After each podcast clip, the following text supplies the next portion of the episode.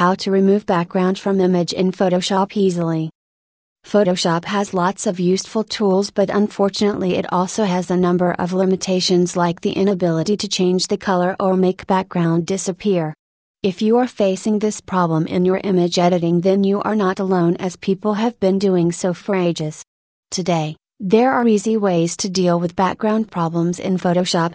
So, if you wish to know how to remove the background from an image in Photoshop, just read on. Below mentioned are the different methods that you can use to get rid of unwanted background in Photoshop. The first and foremost trick to deal with this problem is to use the Magic Wand tool. To use this Magic Wand tool, you need to select Window from Edit menu then Magic Wand.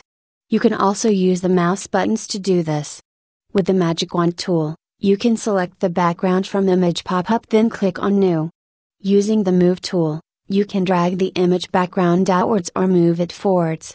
Depending on your needs, you can do this step by step. Using the Home key, you can go to the Move tab. Using the Down key, you can deselect the background and then choose the new Step 6 option. For the third step, select the Layers tab and click on the Align checkbox. You can also add a new checkbox if you need. This step allows you to add an item to the image layer mask.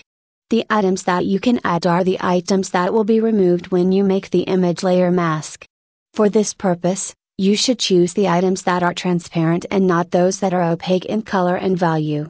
Clipping USA info at clippingusa.com https colon slash slash www.clippingusa.com slash background removal service slash